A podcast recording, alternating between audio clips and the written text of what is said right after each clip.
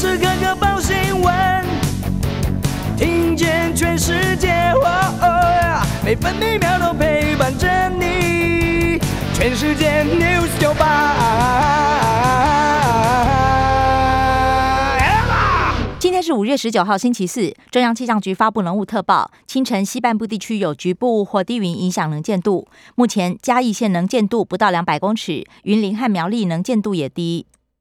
气象局也发布大雨特报，南方云系北移影响，容易有短延时强降雨。今天蓝屿跟绿岛还是有局部大雨，南部东半部地区和各地山区局部短暂阵雨或雷雨，东半部地区可能有局部较大雨势，其他地区多云。基隆北海岸沿海空旷地区以及澎湖都要提防较强阵风。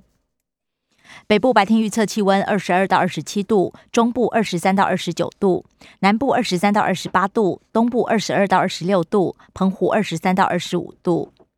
而今天各地降雨几率都在百分之二十，东部地区降雨几率有百分之八十。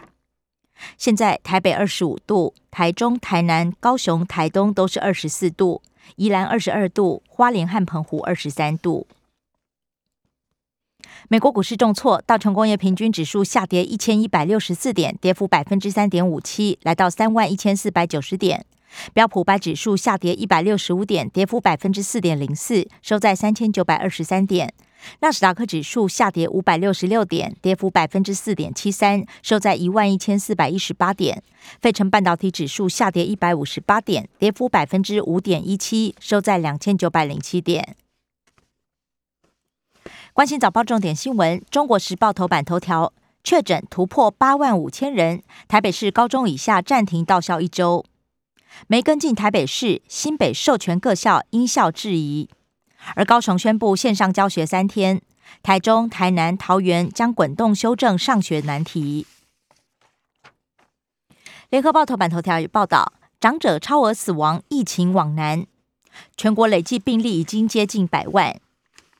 指挥中心医疗应变组副组长罗一军还表示，整体疫情还在上升阶段，重症死亡率七成九也偏高。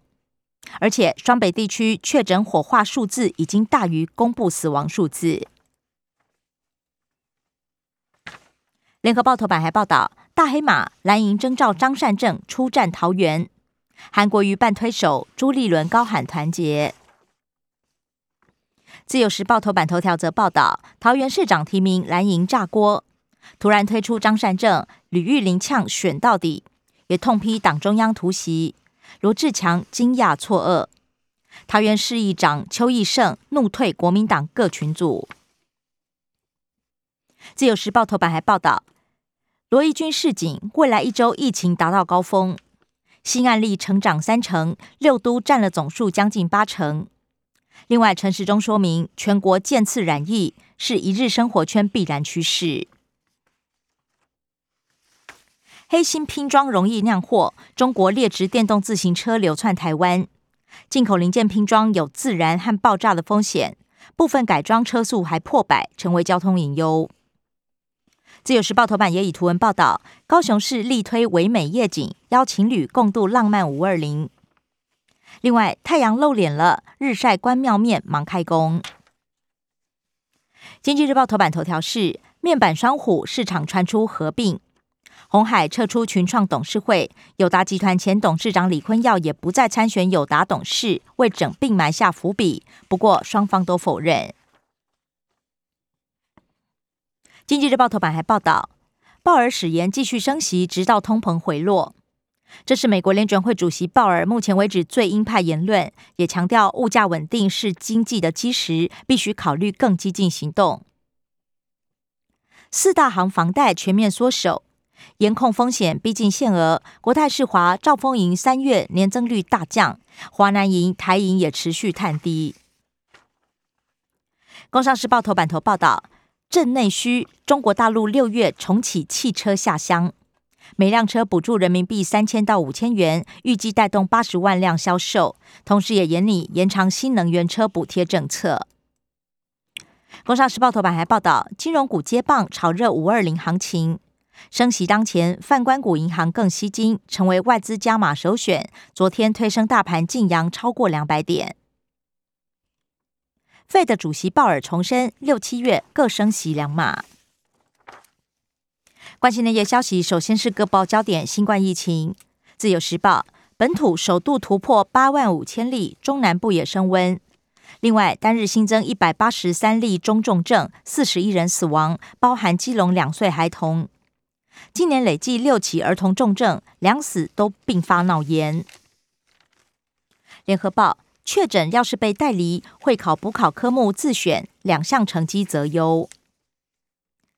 台北市博爱养护群聚感染，三十人确诊。专家指出，两大因素导致重症死亡率升高，包含医疗负荷量达到极限，还有投药太慢。中国时报开药率只有百分之一点七，医师蔡明忠认为，形同看着病患走向死亡。中研院兼任研究员何美香指称，感染 Omicron 会是超级免疫。不过，专家新竹马街医院小儿科感染科主任林千玉认为，高风险族群经不起感染。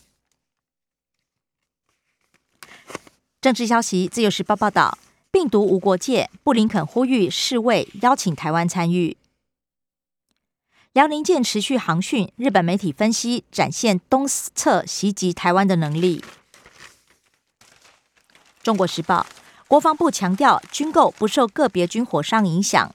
美台商会质疑不对称作战政策影响台湾防御力，军方强调国防自主优先。国际消息，中国时报报道，福岛核废水排入大海，日本官方审查合格，原能部门认为没有安全问题，同意颁发审查书草案。不过，日本学者指称，民调显示亚洲各国非常不安。联合报。教会枪案凶嫌，检方指控七项罪名，最重判死。上海引爆离离沪潮，黄牛票加价一万元，虹桥火车站人龙排到站外。自由时报，世卫组织示警，放任北韩疫情恐怕出现新变种。中国东航空难，疑似驾驶舱刻意操作。不过，东航驳斥美国调查，宣称当天无异常。国际刑事法院四十二人调查团前往乌克兰调查俄罗斯战争罪行。另外，滥杀平民首位俄罗斯士兵认罪。经济消息，《中国时报》报道，央行市井五因素冲击下半年经济，油料、外食费攀升，全年 CPI 将高于百分之二。比三级警戒还惨，商总呼吁政府纾困。疫情海啸来临，业者感叹不知道这黑暗期还要多久。联合报防疫险理赔指引迟迟未见，居家照护住院日额，寿险公会表示各家自行判定，产险没有结论。自由时报南港改选董事林学普、侯西峰二代共治，林家取得四席，侯家两席。社会新闻：中国时报报道，海端站维修车肇祸酿成两死一伤，台铁两名司机员和瞭望员遭到起诉。中国时报：盗刷捞千万，专买星巴克点数洗钱，台湾、新加坡联手逮捕诈骗集团五个人。联合报：嘉义县医师联手药师，十三年诈领两千五百万。用酸痛贴布换健保卡。生活消息：联合报报道，家户厨余年严拟禁止养猪，地方反弹。涨不涨？中央畜产会明天将召开生乳评议委员会。